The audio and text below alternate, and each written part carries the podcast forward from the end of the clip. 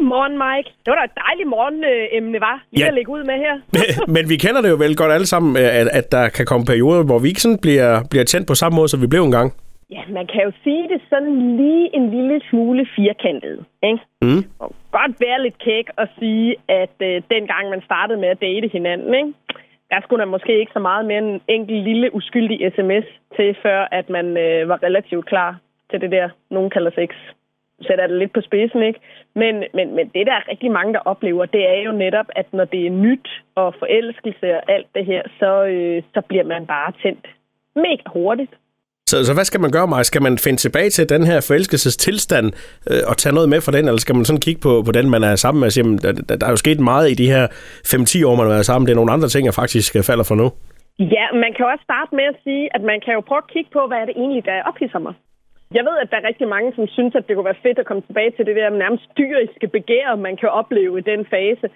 Og det kan jeg godt forstå, for det kom jo nærmest af sig selv, bilder vi i hvert fald os selv ind, selvom vi egentlig måske gik og tænkte på det relativt meget i løbet af en uge, ikke? og hele tiden var, var opmærksom på seksuelle signaler ofte. Øhm, men, men det her med at arbejde med sin seksualitet og sin seksuelle udvikling, det, det, det synes jeg øh, kan være meget, et meget overset emne.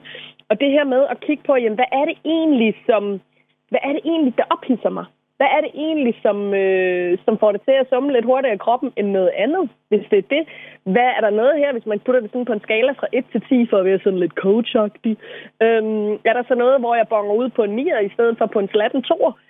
Så, så, så man skal måske mere indstille sig på, at det her det er sådan en opdagelsesrejse resten af livet, hvor jo kroppen og psyken og alt det udvikler sig. Det gør seksualiteten altså også. Øh, det kan den i hvert fald, hvis den får lov.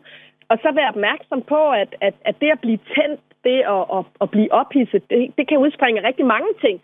Det kan udspringe, udspringe af, at man bliver talt til på en bestemt måde, at man bliver nusset på en bestemt måde, at man bliver berørt på en bestemt måde. Øh, og, og, og, og, det kan, og det kan være forskelligt fra sammenhæng til sammenhæng også.